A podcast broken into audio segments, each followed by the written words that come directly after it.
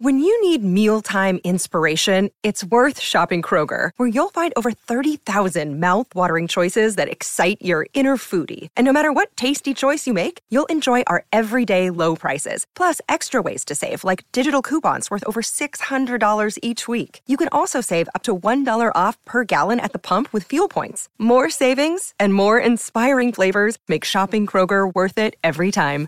Kroger, fresh for everyone. Fuel restrictions apply. Another day is here, and you're ready for it. What to wear? Check. Breakfast, lunch, and dinner? Check. Planning for what's next and how to save for it? That's where Bank of America can help. For your financial to-dos, Bank of America has experts ready to help get you closer to your goals. Get started at one of our local financial centers or 24-7 in our mobile banking app. Find a location near you at bankofamerica.com slash talk to us. What would you like the power to do? Mobile banking requires downloading the app and is only available for select devices. Message and data rates may apply. Bank of America and a member FDIC.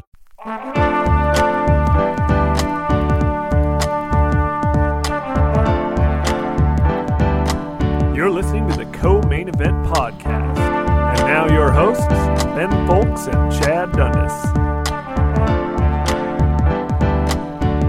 That's right. You're listening to another episode of the Co Main Event Mixed Martial Arts Podcast. I'm Chad Dundas. That's Ben Fowlkes. We're both longtime MMA journalists. And for the last 11 years, we've been meeting here every week to break down all the action in the wild, weird, and occasionally wonderful world of mixed martial arts. Ben, we're going to spend most of this episode, I think, talking about UFC 293, which is going to go down this weekend at the Qudos Bank Center, granddaddy of them all, in Sydney, Australia. Headlined, of course, by Israel Adesanya's middleweight title defense against Sean Strickland. Co-main event Tai Tuivasa versus Alexander Volkov. So we will talk mostly, I think, about the main event and also perhaps the other relative merits of this UFC pay-per-view. Of course, last weekend you had Ciryl Gane get something of a comeback win over Sergey Spivac at a fight night event over in France.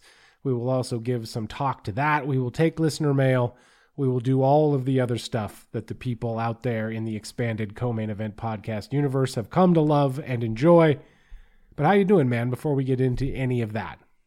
Well, I'm doing okay. What I was hoping that we would get into, at least in this intro section, is uh fella I happened to see come across the TV screen. Or really, actually, more accurately, the phone screen when people sent me recordings of their TV screens as they were watching some professional wrestling from Chicago, Illinois this past weekend. And Yeah. who should they see?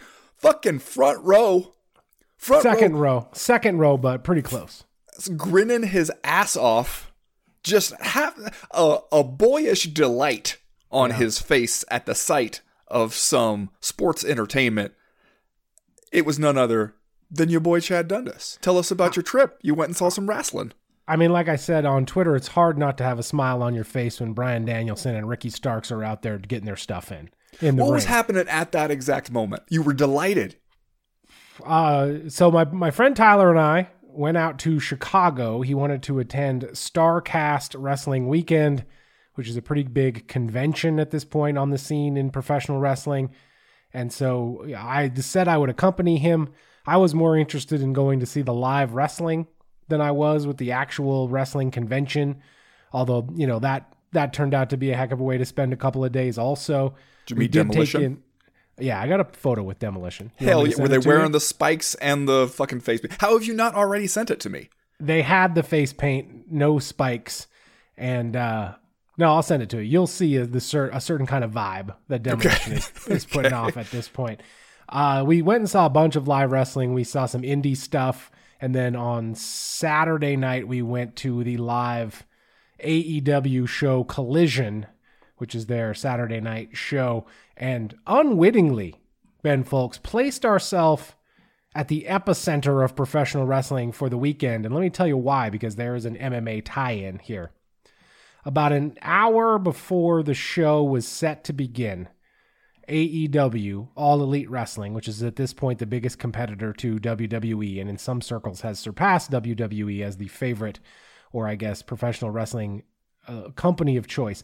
They sent out an email saying that they had fired for cause our guy Phillip Jack Brooks, aka CM Punk, former UFC luminary CM Punk. He had been suspended for about a week or so owing to yet another backstage uh, incident. This one, he was rumored to have punched a much smaller, much less famous professional wrestler called the Jungle Boy. And then they got into a backstage fracas that caused damage to equipment. And it sounds like scared EEW, AEW owner Tony Khan. And so Phillip Jack Brooks has been fired from, from yet another job. Yet another Yeah, uh, seems like job has hasn't worked time. out. Well, I'm at this point, I feel like uh, there's a lot of mounting evidence to suggest that perhaps CM Punk is kind of an a hole. Yeah, and that maybe perhaps, does not work well with others. Yeah, perhaps the the most, perhaps the big CM's CM Punk's biggest problem is CM Punk. It would seem at this point. And one thing that you gotta admire about the guy uh, is that he's been complaining as long as we've known him. Yeah, And one of the things that struck me after this weekend when he got fired, and we, by the way, we were at AEW in CM Punk's hometown of Chicago. So that's what I meant when I said we were unwittingly put at the epicenter of the wrestling world, where some fans were hot. Some fans were hot over it. There was a lot of CM Punk t shirts in the crowd. A lot of people, I think, had bought their tickets under the understanding that they were going to come out here and see CM Punk get all his stuff in. And instead, they found out an hour before showtime that he had not just been suspended, but indeed had been fired.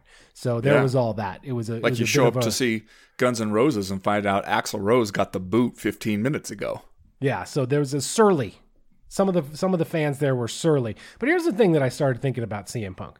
This is a guy who has gotten every opportunity that he ever asked for, right? At the beginning, everyone was saying, "Oh, you know, WWE needs to get CM Punk in there. They need to get CM Punk. He'll bring a he'll be an indie guy. He'll bring a whole new attitude to WWE." So he got the they hired him. He got the opportunity, and then when he was in WWE, he was complaining. He's like, "Oh, they won't put me at the top. They don't have the guts to make me the champion." They did his little sit down on the stage and do the pipe bomb promo that was so famous uh, and was legitimately cool at the time. I was like, what, what happened? They made him the champion. They made him the He got the opportunity, and he's out here running around. Now going, "Oh, they don't respect me as the champion. They won't. They don't consider my physical health important. They won't let me main main event WrestleMania." So in in, in the end, he gets mad. He, gets, he takes his ball and goes home. Says he's going to retire from from wrestling. What happens later? Oh, he wants to be an MMA fighter. He wants to get into MMA. So what happens? He got the opportunity. They gave it to him. He got to go to the UFC and have a couple of fights. They gave him essentially like three years to do nothing but go to Roufusport and try to learn to fight. And that one is not even an opportunity he really asked for, as we learned later. It was like he was just sort of idly talking about it, and the UFC phoned him up and was like, Are you serious? Because if you're serious, we'll sign you to a contract right now. So yeah, he gets to go in there. He does his thing. It doesn't work out. He goes back into retirement. He's gone for another, you know, whatever amount of time it was. And then AEW gets started. At first, he's he's critical of the company. He's like, "Oh, this is going to be a disaster. This is not going to work out. I'm going to go out of business."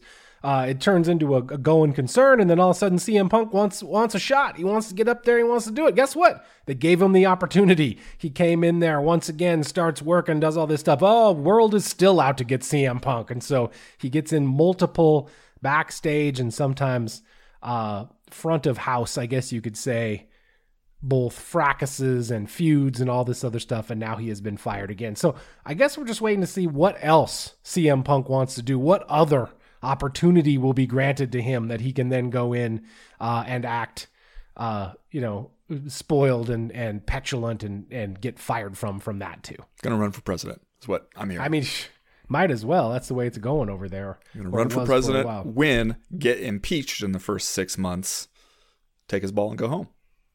Sounds like a Phillip Jack Brooks thing to do. In any case, remember you're listening to the co-main event podcast proper. We will get to the MMA talk here in a moment. This shot this show drops every Monday afternoon for free in your timelines and podcast libraries, but that's not all. You can also find the co-main event, Ben Fowlkes and myself, all week over on Patreon. Hit us up at patreon.com slash co-main event. Get loads of extra content, both audio and visu- video, visual You can get the visual on us if you want to see it. Plus, you get access to our official Discord message board. The best people in MMA are over there chatting it up 24 7, 365 on any number of topics.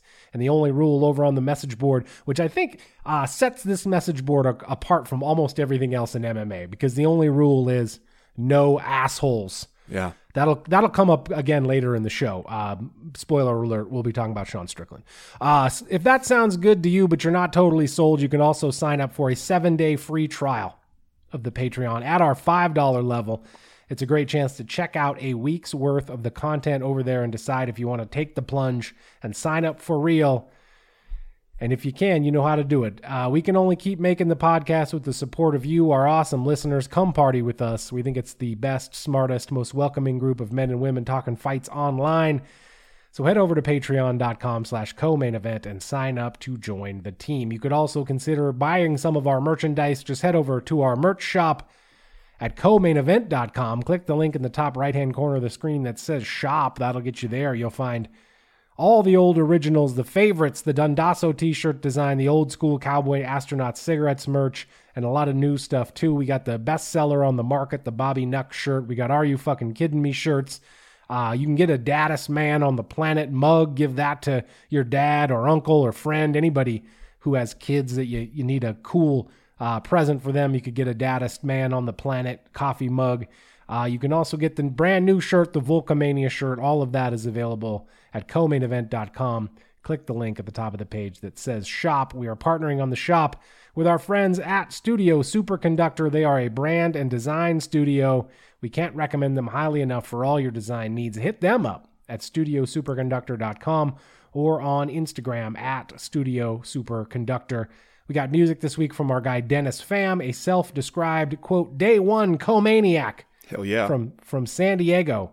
He writes a song every few years, he says. You can find his single The Fire right now on Spotify and Apple Music and all of the other major streaming platforms. Three rounds as usual this week in the co-main event podcast. In round number 1, Ciryl Gane back. Ciryl Gane back, or at least as back as he can be under the circumstances. And in round number two, if everybody could just stop punching each other in the nuts and the guts for five minutes, we might have Israel Adesanya fight Sean Strickland this weekend at UFC 293. And in round number three, the UFC once again treks to the land down under. And what else on this card looks like a Bobby Dazzler? All that plus are you fucking kidding me and just saying stuff, but first, like we always do about this time, let's do a little bit of listener mail. Listener mail. You say First- Bobby Dazzler? Bobby Dazzler. Okay, all right. That's, That's a new uh, one for me. I can tell you you're not up on the slang from uh, from the land down under, from down there in Australia. You know, ever since my trip there a few years ago to cover uh, Israel Adesanya versus Bobby Knuckles, uh, I'm still trying to figure out what was meant by the sign outside banning people from doing any bananas or big torps. still don't know what that torps. is. Toss a Bobby Dazzler in there, you'll be in business. Uh, first piece of listener mail this week comes to us from Brandon Boyd on Patreon. He writes Conor McGregor received his BJJ black belt this week. As someone who has never rolled before, but somewhat understands the amount of training that goes into getting a black belt, my first thought was, but he can't stop a takedown. Could the resident CME BJJ correspondent explain how someone who appears to be a blue belt was able to attain a black belt all while sailing the world on a yacht instead of being in the gym? Ben Fowlkes, he's talking to you. He's not talking to me. You're the CME BJJ correspondent. Break this one down for us. Here's what I'll say there are black belts, and then there are black belts, and never the twain shall meet. That there are people who are black belt level could go compete in black belt divisions in major tournaments and hold their own, all that kind of stuff. And then there are people who just put the time in and who, you know, gradually progress to that level. They're black belts, but they're not elite grapplers or anything by any means that's just kind of how it is these days in Brazilian Jiu Jitsu across the world. So I don't know that you can sit here and be like, there's no way Conor McGregor is a black belt. We don't know what he's been doing in the gym. It does seem like he's getting a lot of workouts in on the deck of the yacht. That's that's at least the image that he is projecting for us. We don't know what the actual work has been like. He's certainly been doing martial arts long enough that he could very well be a black belt. Like it's not like you know, it's been 2 years or something like that. Uh, it's it's uh, completely feasible that he could be sort of mid-level gym type black belt even though that's clearly never going to be his main shit. Also, I would tell Brandon Boyd, you might be surprised how many black belts out there do not have great wrestling.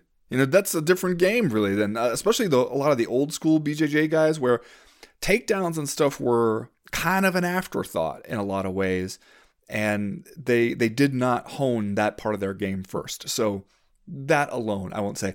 It does though seem a little bit like kind of the thing where we see somebody go out there get a knockout and their coach comes in and gives them a black belt and we go he didn't even do any fucking grappling you just made up in your mind that if he won you were going to give him a black belt which fine you know it's at this point there was a time where having a brazilian jiu-jitsu black belt felt like a different sort of black belt than all other martial arts. Remember that when it was like that was a fucking legit ass thing. There were not that many of them in the world. We would look at look down, look askance at the karate black belt, you know, the taekwondo black belt. It was like, "Oh, sure, what you know, your dad paid for the lessons so you got the black belt." And now jujitsu has turned a little bit more into that. It's just sort of a natural progression as it's become more popular worldwide. And I think that's mostly fine. I think we'll figure. The one thing I do want to know about this did you see, Chad? Did you happen to see this last week? The news that Demetrious Johnson, Mighty Mouse, one of the pound for pound all time greats this sport has ever known, I think won his division in the Worlds at Jiu Jitsu in the brown belt division, Chad. Mighty Mouse is out there competing in the brown belt division. Now, you are not going to sit here and with a straight face tell me that Mighty Mouse is a brown belt in the same martial arts discipline in which Conor McGregor is a black belt. Yeah. No, sir. Yeah. No, sir, I say. Yeah. Uh, well, I think in large part it depends in many cases on where you get the black belt, right? Like, uh, if I'm not mistaken, it was John Kavanagh, yeah, Conor McGregor's longtime coach, friend, a legit black belt himself. Yeah, who gave him the black belt, is the man who would be responsible for giving Demetrious Johnson his black belt, Matt Hume. Probably. I mean, just so compare those two and tell me which one is the bigger hard ass. Which one okay. is going to be? Which okay. one is going to be like? You're not quite there, Demetrious. You need to work on your fundamentals, like because it ain't Kavanagh, Okay, a guy who probably owes his entire professional living career and middling fame to Conor McGregor, whereas Matt Hume, I bet, has more of an old school. Uh, we're not going to give it to you until we're really 150% sure that you that you earned it. I will not argue that Matt Hume is definitely the bigger hard ass of, of and probably one of the bigger hard asses in all of martial arts. Yeah. However, the question I would ask of Matt Hume is what would you like to see? What do you need to see out yeah, of Demetrious like, Johnson's Demetrious game? Johnson throws a guy up in the air and armbars him on the way down, and you're like, pretty good for a brown belt. Yeah, he pretty. basically invented a new submission that only he can pull off, and you're like, I don't know, I'd like to see your footlocks come around a little more. I'd like to see you be more of a leader in the gym. Like, what the fuck do you need to see out of that guy? Also, look, I like Demetrious Johnson both as a person, have immense respect for him as a fighter, felt like he has never gotten the due he deserved as an MMA fighter. Therefore, I am not going to be the type of person who sits here and accuses Demetrious Johnson of being a sandbag and son of a bitch. I'm not going to do that. Yeah. Another person, uh, a lesser enlightened person than myself, Chad, uh, more of a bomb throwing personality than than yours truly, might perhaps make that accusation. I mean, I don't care what level you're at blue belt, purple belt, black belt, brown belt, if you show up to the competition and Demetrious Johnson is in your bracket, I'd be so pissed. That's probably one you want to draw a circle around, no matter what your level is. Somebody, brown belt, had been training their ass off for worlds, got there, looked at the bracket, saw Demetrious Johnson, was like, it First can't be the opponent. same Demetrious Johnson, can it? Like it. First round opponent is Demetrious Johnson Johnson's a common enough last name, Demetrious a little less so, but there's just no way. There's just no way one of the all time fucking greats is in my brown belt division. Like, that's for somebody where they you've been training like seven to nine years, maybe, and you get in there and you're just like, it can't be. It just can't. And then you get out on the mats and you see Demetrious Johnson with his two swollen fists on the side of his face, standing there in his gi and his brown ass belt, and you're just like, this is bullshit. Are you trying to tell me that uh, that most BJJ brown belts at these tournaments have not tapped out Ray Borg? right?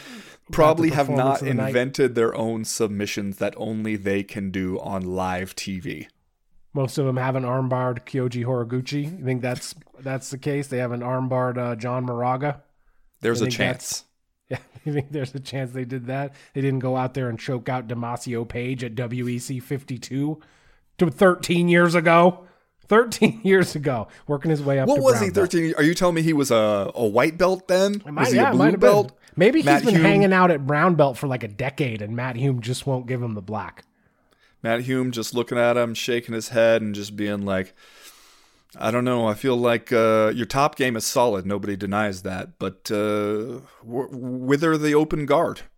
How's your De La Riva? I just feel like I need to see a little bit more variety. Yeah. Anyway, I just feel like it's an honorary black belt for Conor McGregor. It's like when you bring, uh, you know, a famous athlete to your campus and you give him an honorary degree. It might it might be the same with Conor McGregor. We'll just have to wait. I'll, just, I'll just remind Conor McGregor of something that uh, Conan Silveira once told me, which is that the only thing a black belt is good for is to keep your pants up. The black belt never won a fight. Yeah, just saying. Pretty solid. Uh, next question this week comes to us from the Off White Power Ranger. He writes, "Do you find it a tad bit concerning?" that Trevor Wittman was nowhere to be seen in Rose Namajunas' corner. She, in fact, has her own new camp now led by trainer slash predator slash husband Pat Barry. Instead of having the cut man or doctor address her dislocated finger after round one, Barry told her she didn't need a finger. Are we witnessing the end of Rose as a legit contender in any division if this is her backing? Now, I don't know if that we want to get back into the Pat Barry thing. Opinions are all over the board on how we should think about him and his relationship with Rose Namajunas. I will say this though, it is usually not great for star MMA fighters to break away for their from their original camps and start new camps where they are the top dog and they are the people paying the bills and it is usually not great. No matter what the gender of either side of the equation is, it is usually not great when an MMA fighter puts their spouse yeah. in charge of anything, whether that be manager managerial duties, whether it be uh, training, whether it be you know running the business side of things, whatever it is. It generally just seems like that's that's not great for the future. And yeah, R- Rose Namajunas is a great fighter. She's always been at the top of the division. She's been there for a long time. She's got great wins. She's a person that we think super highly of. And I'm not in love with the decision to make to break from Trevor Wittman, who we all agree is one of the best coaches in the game, and uh, do this sort of a solo thing. I, I feel like that's just our, no matter the personalities involved, I feel like that usually doesn't work out. Yeah, about Trevor Wittman specifically, I would say I don't know that we've ever seen anybody get better and have a, a better career after leaving Trevor Wittman. And uh, I don't know if he always gets the credit he deserves for that, but uh, you can look back and you see a lot of those guys who left him and then came back to him later because they realized he was an important piece of their training camp. Nate Marquardt being one of those guys who broke away, came back. Uh, but also, if you look around some people who broke away and then things didn't go great for them afterwards, I mean, I'm just going to throw out the name Brendan Schaub. Uh, so that's for one thing. I, I don't think anybody benefits from losing Trevor Wittman, But also, the, the question of having a spouse or a partner in your corner you're right that I don't think it's ever a good idea. And I, you know, I did that story a while ago about why fighters so often tend to end up in relationships with other fighters, especially female fighters who tend to end up in relationships with older male fighters or coaches, like older male fighters who serve as coaches or their actual coaches. And it creates a weird dynamic for them that I think is exhausting to both the personal relationship and the fighter coach relationship. And I remember hearing about this from Bryan Caraway and Miesha Tate back when they were a couple, and Bryan Caraway had been her coach for many years. And then he kind of handed over those duties to the late Robert Follis when they were at Extreme Couture. And the way Robert Follis explained it to them was that you were just putting so much strain on yourselves by having this these sort of dueling dynamics at work because the coach has to be able to be the boss in the gym but you can't go home and be the boss in a romantic relationship. You got to have a, a, at least somewhat equal partnership. And he, the way he explained it was basically what you're doing is you're taking a full glass of water and you're holding it out from your body with your arm straight out. Now, can you do that for five minutes? Sure, you probably can. Can you do it all day? Probably not. You're creating this this extra strain that is going to prove to be too much and it's it's going to have effects on both relationships. And I think he's absolutely right about that. I don't think it's ever a good idea. Turns out also yeah. she did need that finger. Like I, that made a difference having a finger that was working or not. Yeah. You know, the, Rose has marched to the beat of her own drummer for a while in this sport. Yeah. Her future has always been somewhat in question, at least for the last several years. It doesn't really surprise me that much that she would do this thing with Pat Barry just because they have always kind of been uh, apart from the crowd.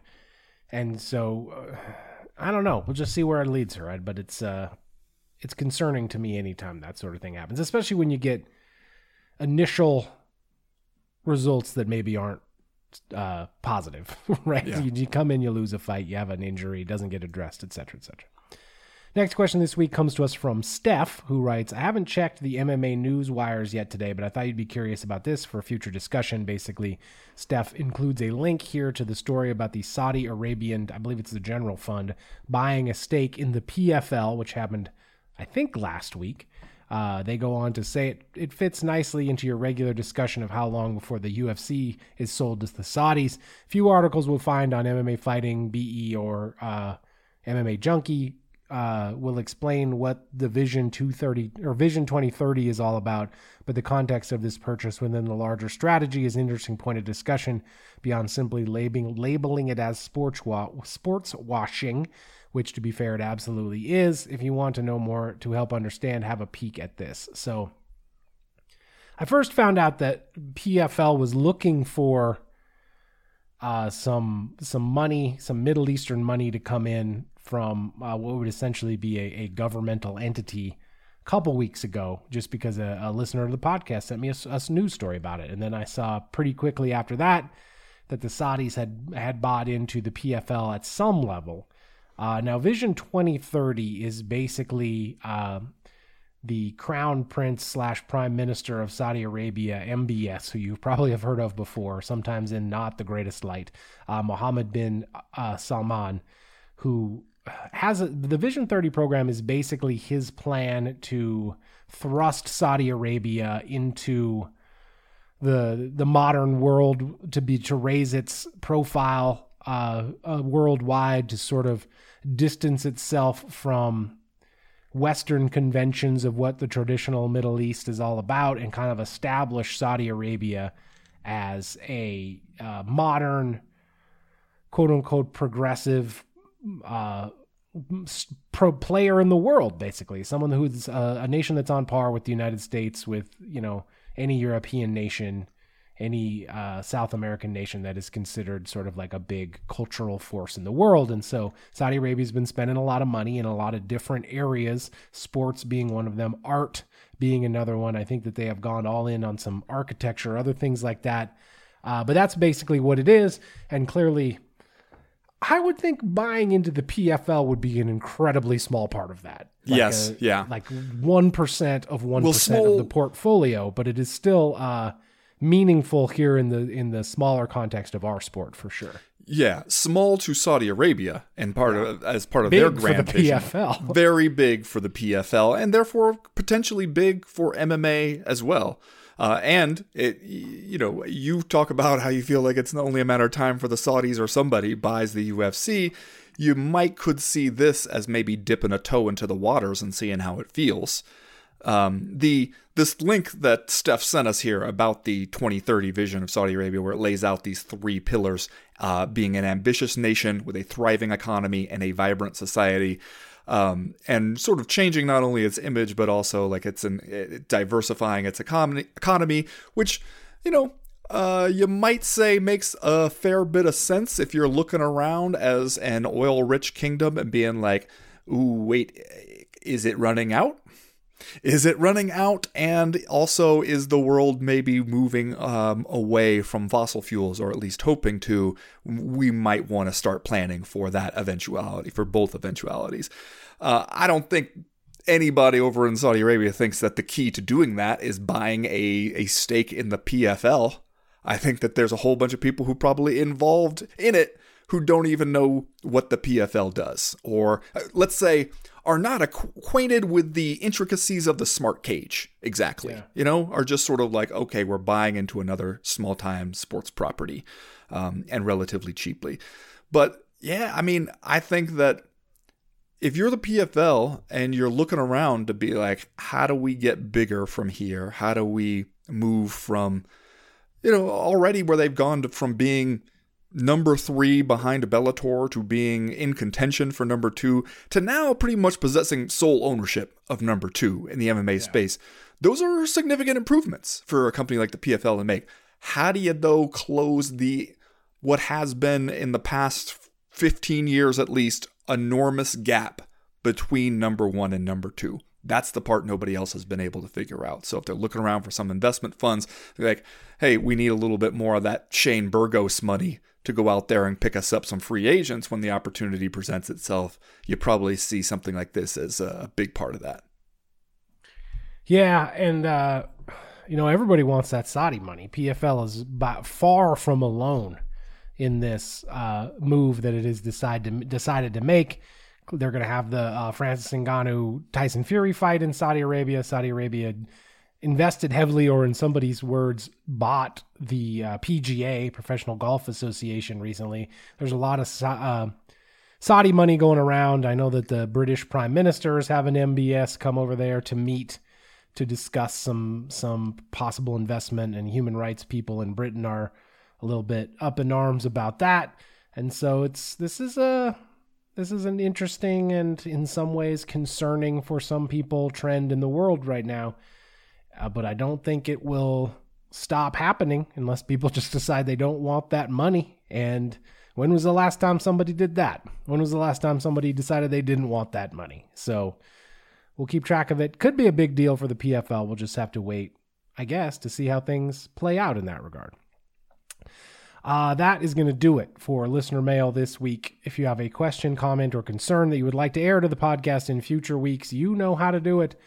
Go to the website comainevent.com and click the link in the top right hand corner of the screen that says email the podcast. That'll get you in touch with us. As for right now, we are going to go ahead and get started with round number one.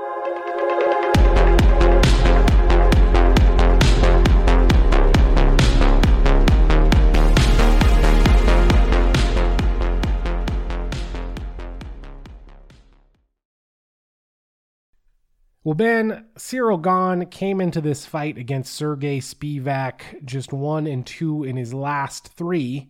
He had that UFC 270 heavyweight championship fight against Francis Ngannou that felt like he kind of let slip through his fingers in terms of uh, allowing Francis Ngannou to storm back to cl- claim that unanimous decision win back in January of 2022. He put up a third round KO of Tai Tuivasa uh, that following September. But then this March at UFC 285 had just the disastrous performance against Jon Jones in their heavyweight title fight, uh, getting choked out by Jones in just two minutes and four seconds in a fight where he really looked like it was his first day at the gym. It really exploited some of his takedown deficiencies, takedown defense deficiency, I should say, some of his submission defense, perhaps, deficiencies, and should have really been a back to the drawing board situation for Ciryl Gane. Well, he contends it was and says that he came out and made some changes, you know, changed his focus a little bit, is trying to close up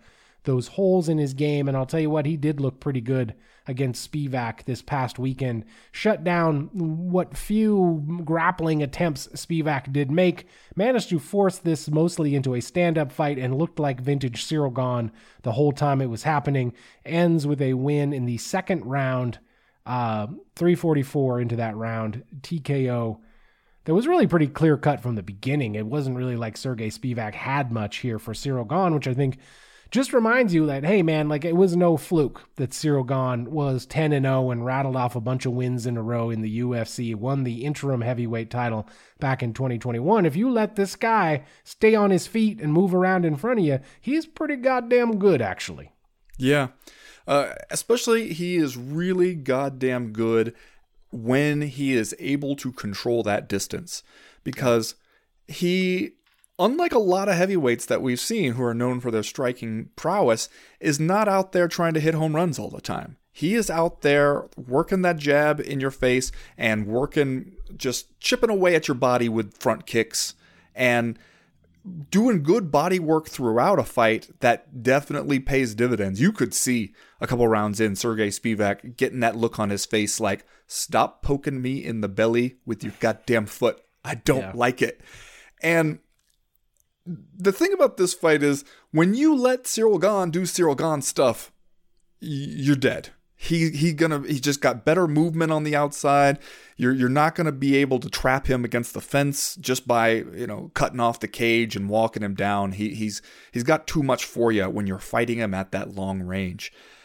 I just still don't know if we answered any questions about Ciryl Gane's grappling ability because yeah. Sergey Spivac he started out doing more striking with Ciryl Gane than I expected him to. This is always the question people get into. It's the same question that we wondered when, you know, Curtis Blaydes went out there before. And it was just like, okay, do you want to go out there and uh, wrestle uh, a guy who probably a better striker than you? I mean, eventually, but you don't want to go out there and shoot for a takedown right away because it basically tells that guy you got nothing on the feet. You don't want any part of it. And takedowns are a lot easier to stop when you know they're coming and when they're out in space like that. And the guys, you you you may feel like I got to go out here, get his respect striking wise, get him thinking about that, and then I'll take him down. But that never happened. And the first couple takedowns Sergey Spivac tried were kind of bending over at the waist, reaching for a leg out in open space. And yeah. that is just not how you're going to get. Eh, I mean, you might have a lack of respect for Ciryl Gane's defensive wrestling game if you think that that's the way you're going to get him down and get it into a realm that he can't handle. And so it was like, you know, he got close on a single leg kind of against the fence at one point, and Ciryl Gane managed to to ha- he had good defense there and and put some strikes on him to get force him to give it up. But do you come away from this fight being like, the holes in Ciryl Gane's game are fixed.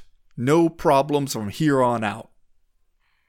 No, I do not. Okay. Uh, sometimes in this sport, we act like fighters are not immortal, but we act like they, they don't have a ceiling in terms of their ability, right? We act like, oh, if this guy would just go to the gym and mm-hmm. train this one aspect, then he would be unstoppable without any real realistic admission about what their background is, how old they are, how athletic they are, what their general aptitude might be. We just regard them as like pieces of clay that can be molded into anything you want without reservation. And a lot of times that's just not true. Not to say that Ciryl Gane doesn't have this ability because he looks very athletic, he looks very capable.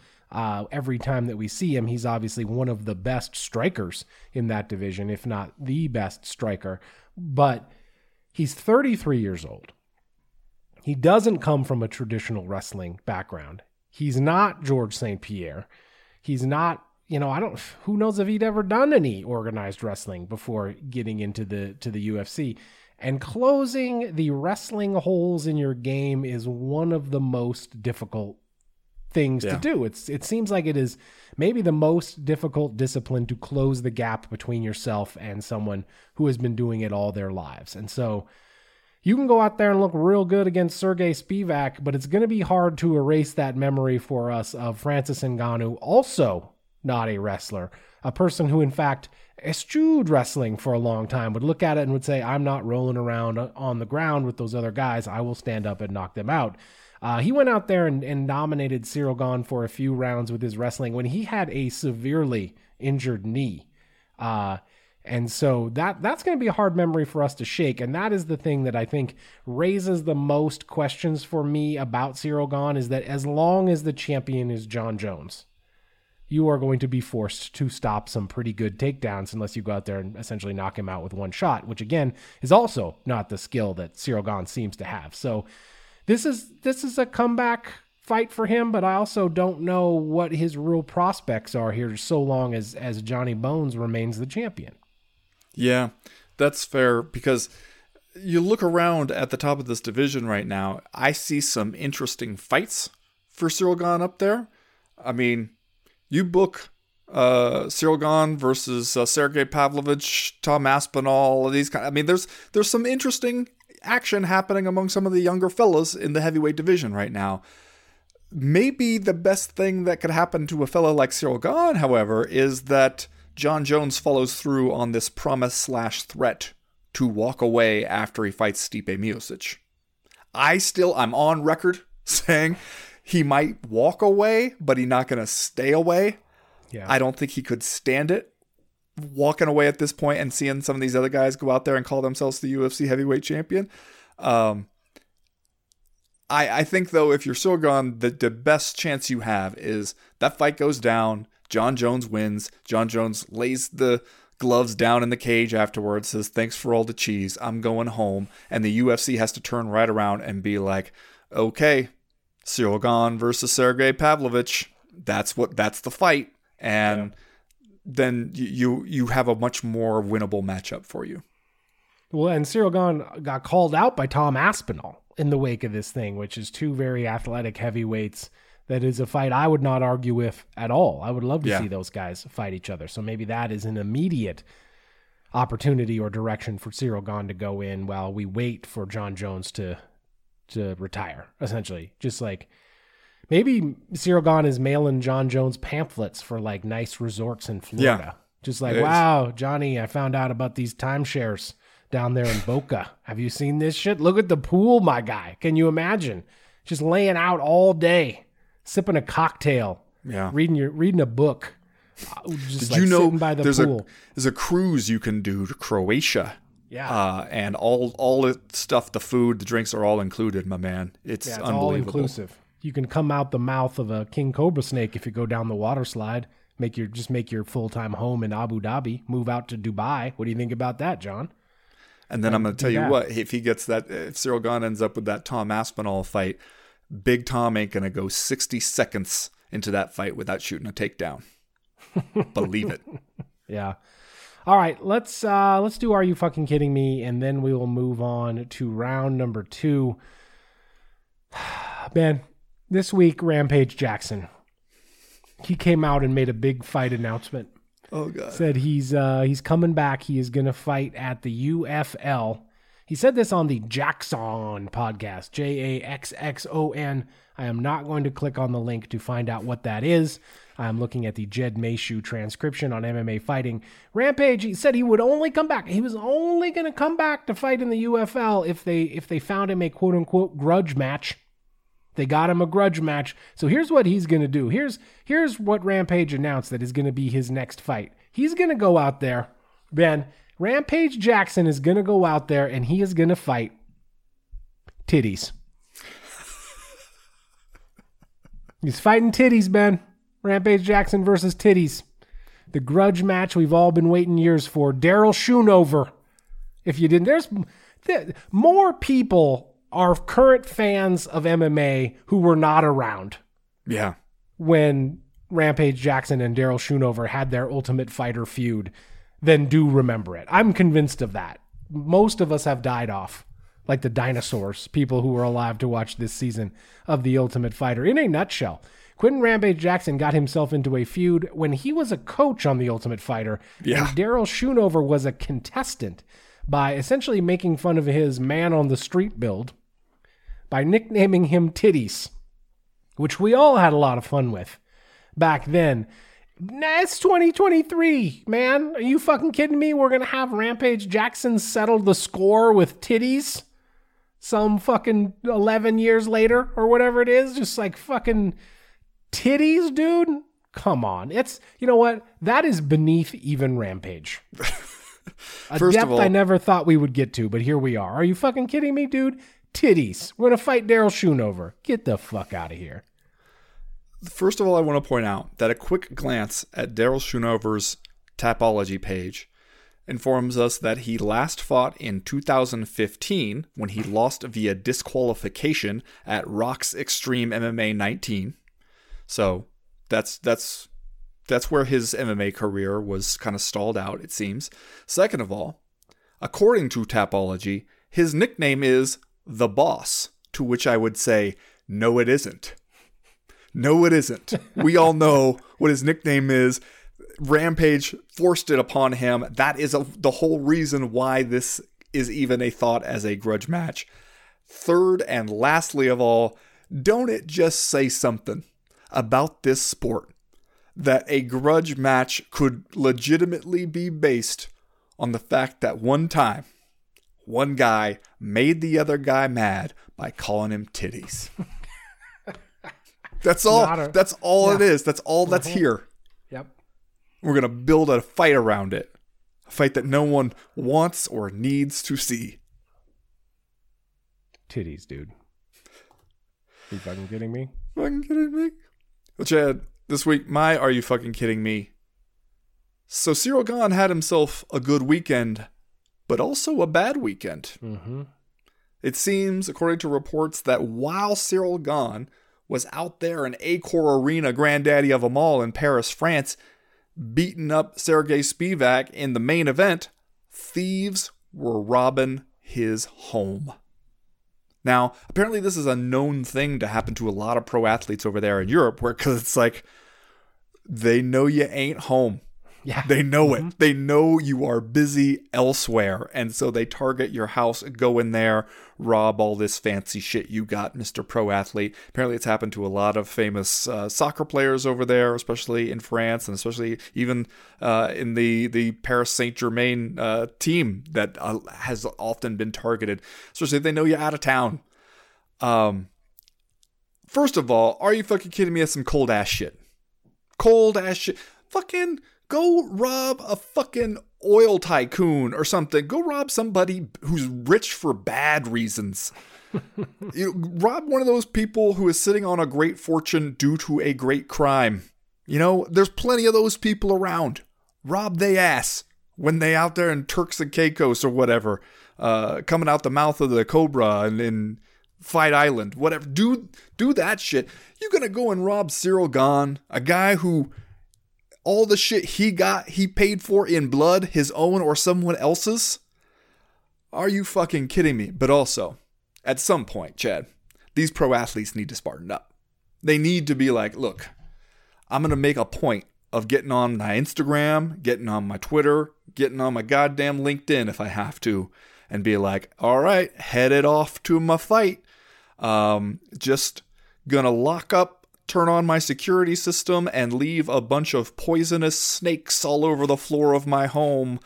And, you know, can't wait to get back home to my coterie of uh, attack cheetahs uh, the the pet polar bear that I let I let him wander around the living room when I'm gone. He likes to stretch out and enjoy the space. Like just make a point. Have a friend watch the crib. Something, man. You you know that they know you're not home. Yeah. Are you fucking kidding me? You're fucking kidding me. I would think there are better people to rob, man. You know? Don't rob someone who hurts people for a living. Ciryl Gane seems like a wonderful guy. Probably going to call the cops. When if he finds out it was you, he's probably not going to beat you up in the street. But then he might. You better hope he doesn't find out it was you. Yeah, I you better hope. I would rob a fucking ventriloquist. You know? Well, I don't Ro- think this was a someone else. crime that you planned with thinking about what if we get caught. Like I think that this was one where you're like, we better not get caught. Um, Yeah. Also, to your point about Ciryl Gane's a nice guy, he's going to call the cops. Uh, I don't know if you saw Dana White talking about posting like you know, doorbell cam footage of somebody trying to kick in the door of one of his houses, the one of the yeah. houses that he doesn't live in. Fucking every man, Dana White, uh, and then you know him getting real tough guy about it afterwards. Like you don't want to come to my house. Nothing, nothing good's gonna happen to you at my house. Motherfucker, you gonna call the cops? That's what yeah. you're gonna do. Like, don't be out here playing gangster. We remember when your favorite stripper tried to fucking extort you. You called the cops, is what yeah. you did. Like Call a reasonable person. You're not out here like fucking Joe Pesci in Goodfellas. You know, you're not out here digging holes in the in the Nevada desert like it's casino. You're calling the cops. Fucking stop it. That's gonna do it for round number one. We'll be right back with round number two.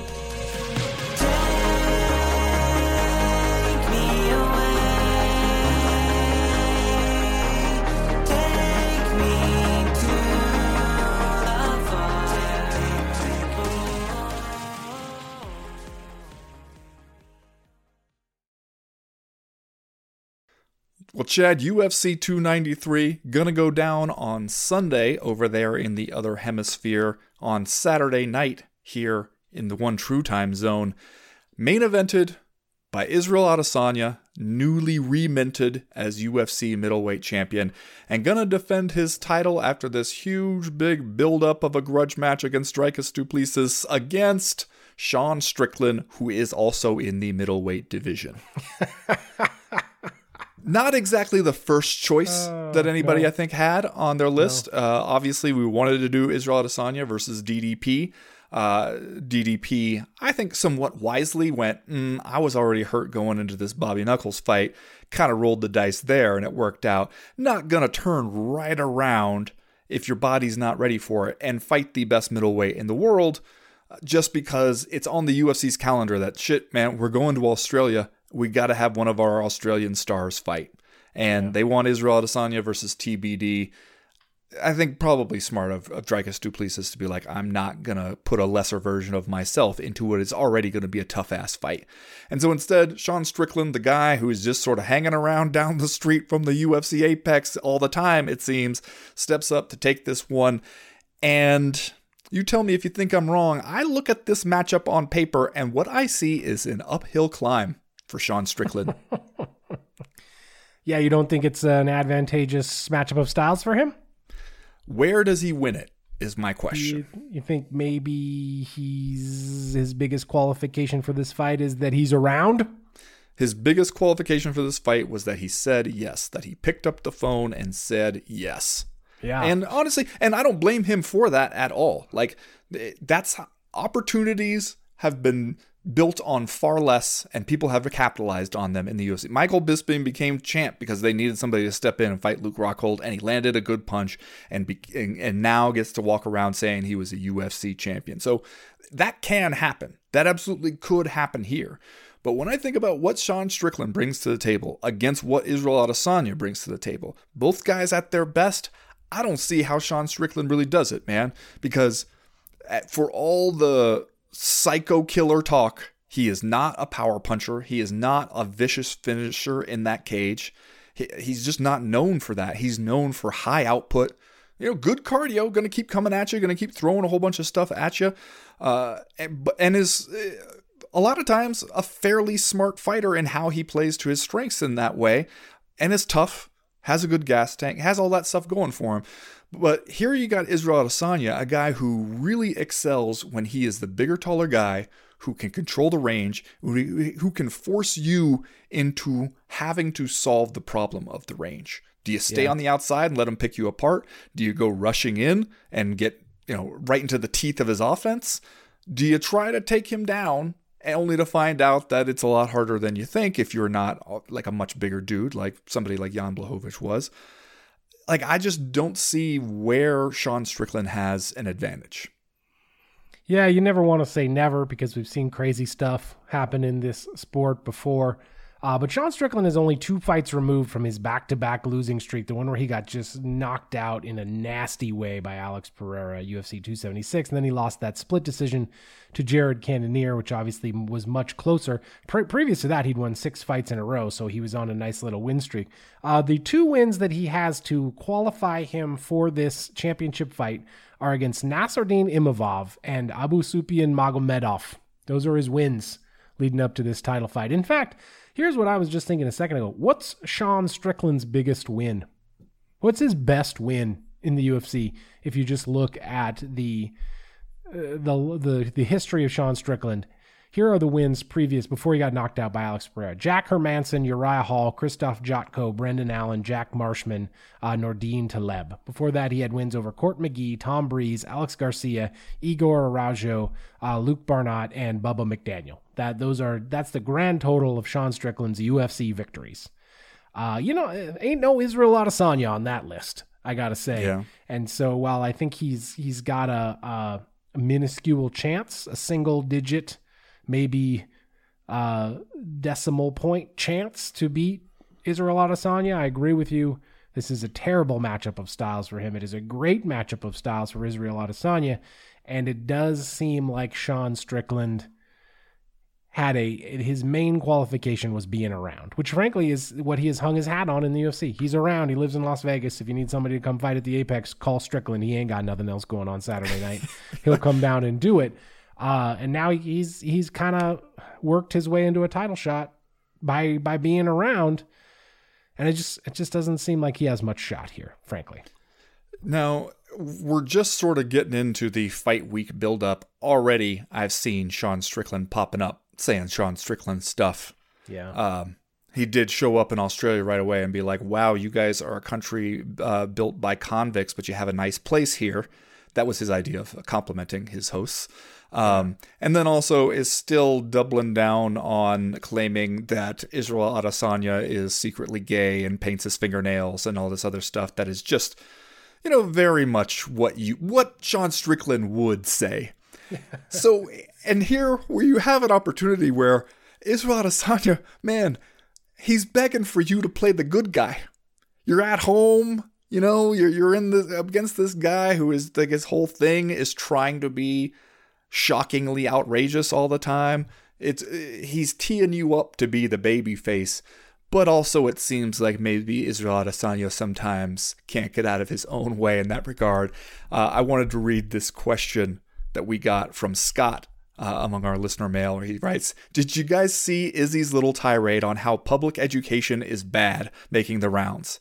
Now, listening to a professional cage fighter pontificate on what's wrong with the education system is amusing in and of itself, but I thought the highlight being that teachers are, quote, just in it for a paycheck. Like that sweet 35 grand a year public teacher makes is just a gravy train. Thoughts. Now, uh, I found these the full quotes on it from Bloody Elbow. There's a Bloody Elbow story on this uh, by Zane Simon, and you know it starts off, I believe, with Adesanya saying "fuck school." so, right, I mean that's how you play to like a 13 year old demographic. Uh, you know, is just like go right out there and be like "fuck school." Don't listen to your parents, eat pizza, stay up late. Um, but he goes on, I don't even know why we still have this whole fucking, just this outdated concept of school to just build workers. Because we know what the fuck school was made for. Why are we pretending? We know school was created to create workers. Bro, what the fuck is X? Bro, I'm still waiting. Still. I'm like, when have I in my life as an adult known what the fuck X is? No fucking idea. A lot of useless information passed on to me in school, and I sucked at school because I was shit at memorizing. I didn't really learn anything dropouts as we do.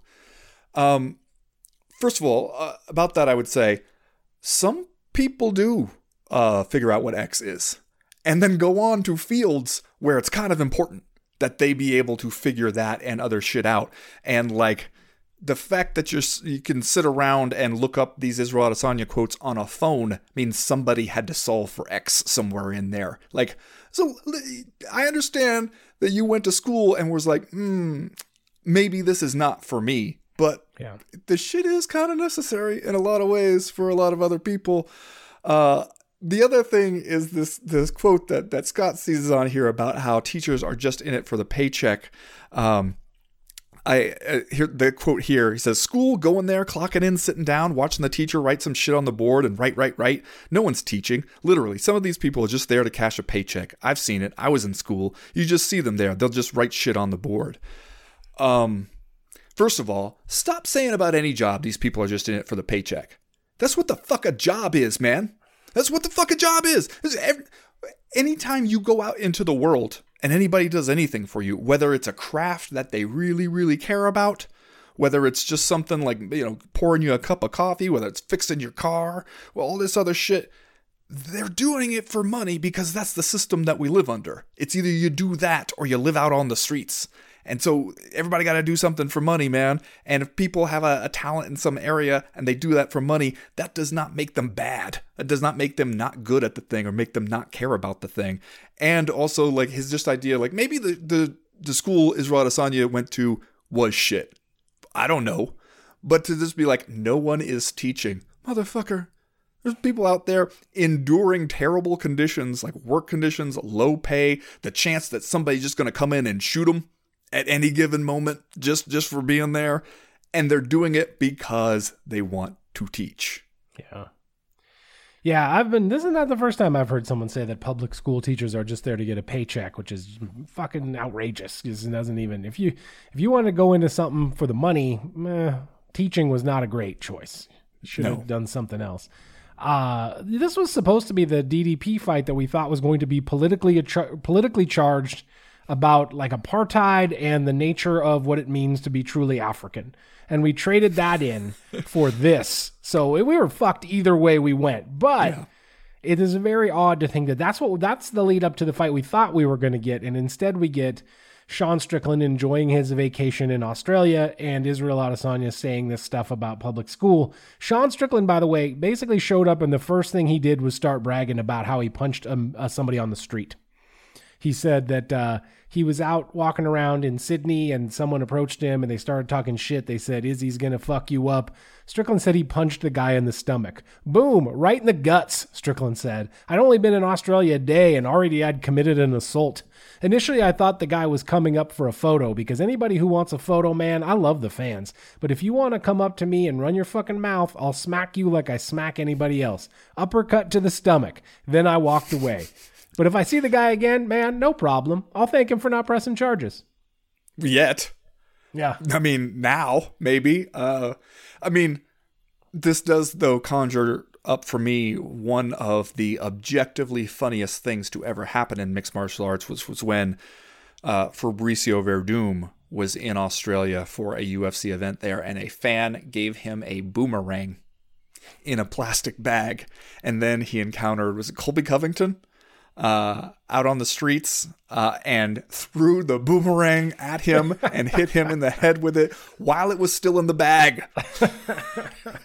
and then had some legal trouble in Australia as a result. So maybe they don't play about shit like that. Uh, you might just want to watch your steps because it's going to be a long trip back if you have to go make a court appearance, you know, a couple yeah. months from now.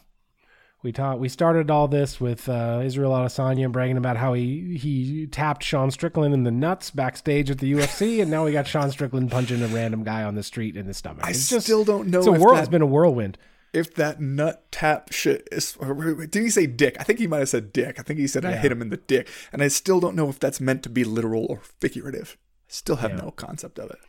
Well, and who knows if Sean Strickland is telling the truth about this either. But anyway, that's going to do it for round number two. We will be right back with round number three.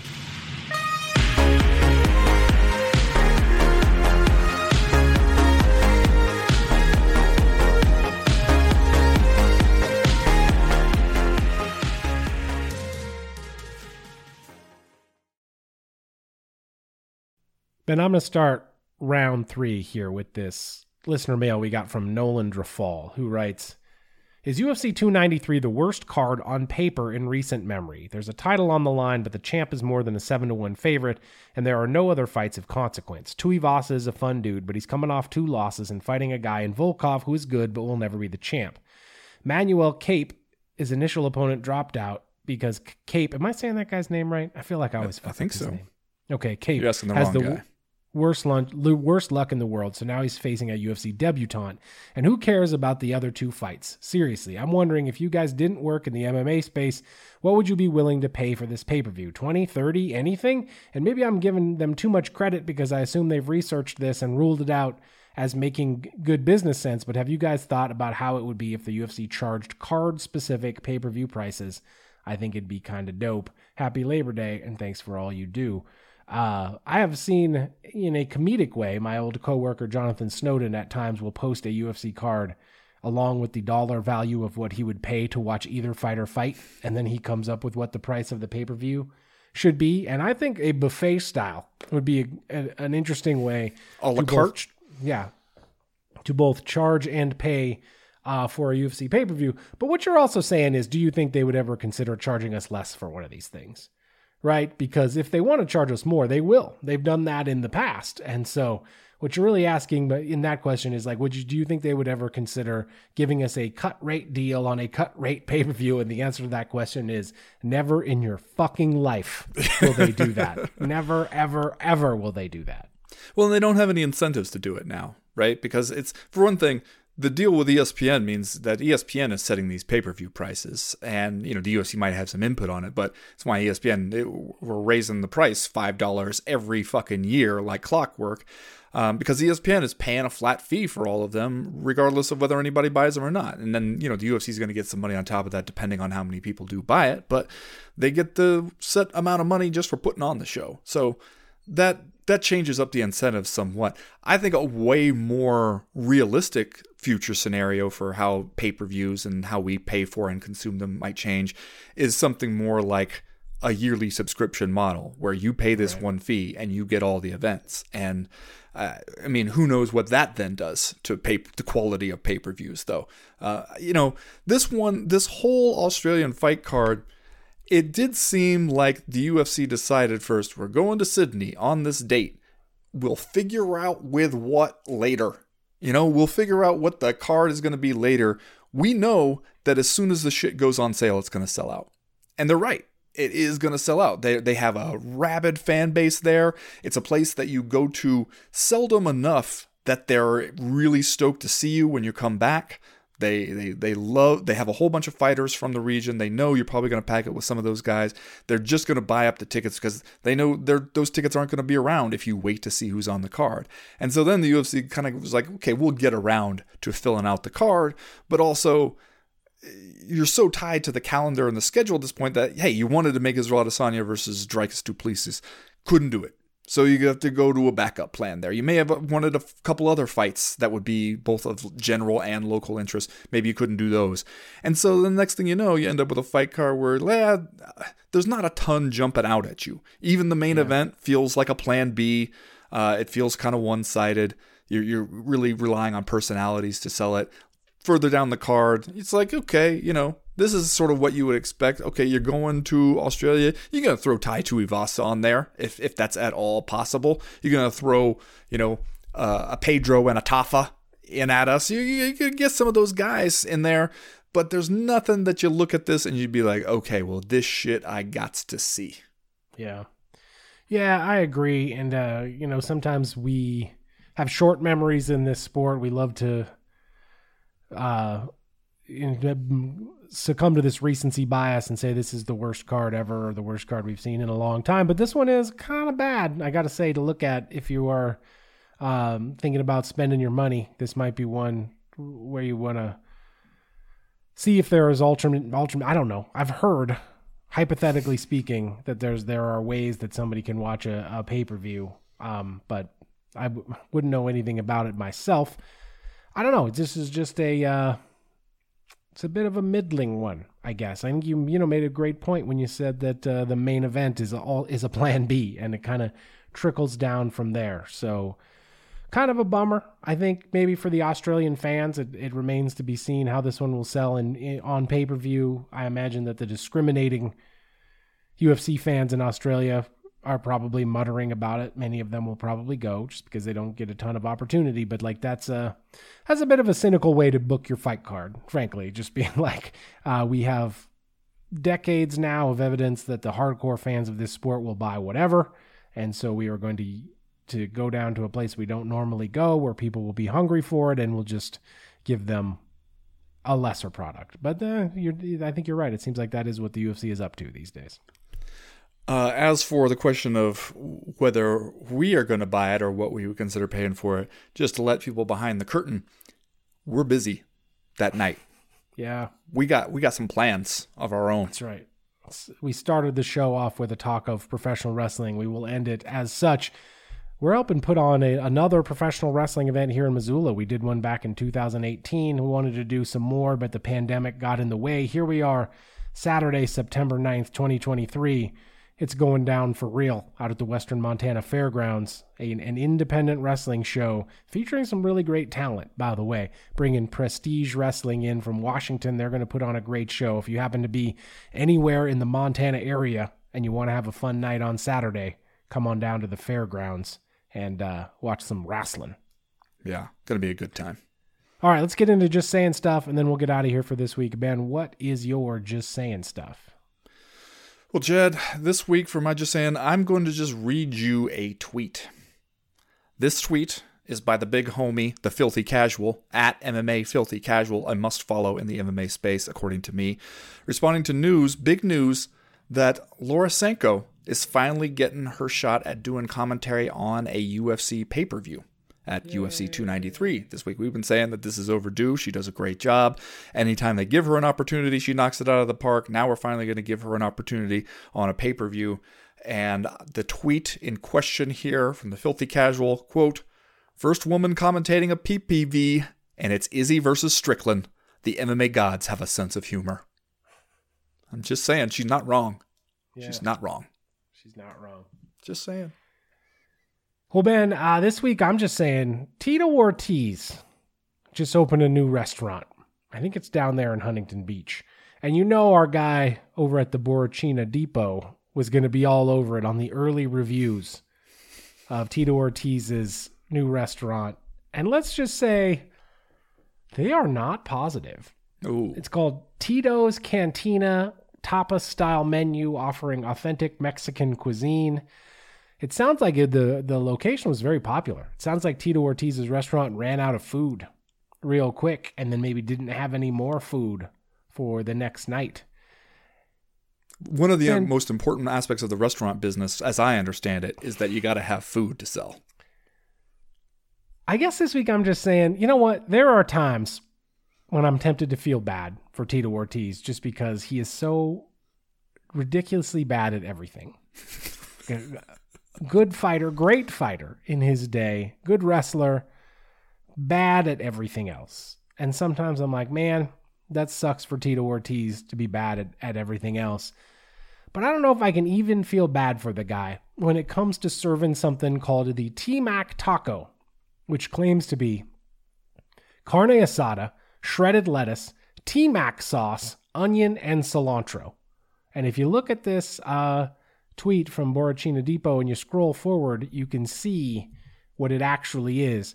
Uh, the T Mac sauce reportedly is a ripoff of McDonald's uh, Big Mac sauce. So okay. the sauce that you would get on a Big Mac. And this particular quote unquote taco is served on a series of hamburger buns. Ben Tito Ortiz is out here serving tacos on hamburger buns at his authentic Mexican cuisine restaurant. I'm just saying, I can't even feel bad for him. I can't even feel bad for him because he is even worse at stuff than I thought he was. I can't even feel bad for him. I can't. I mean, I don't. I don't know how you call it a taco at that point, frankly. No, that's a burger. That's a sloppy Joe, is yeah. what that is. You're serving sloppy Joes right now at your authentic Mexican cuisine restaurant. You have reinvented and then misidentified the sloppy Joe. Tito's Cantina. Just saying.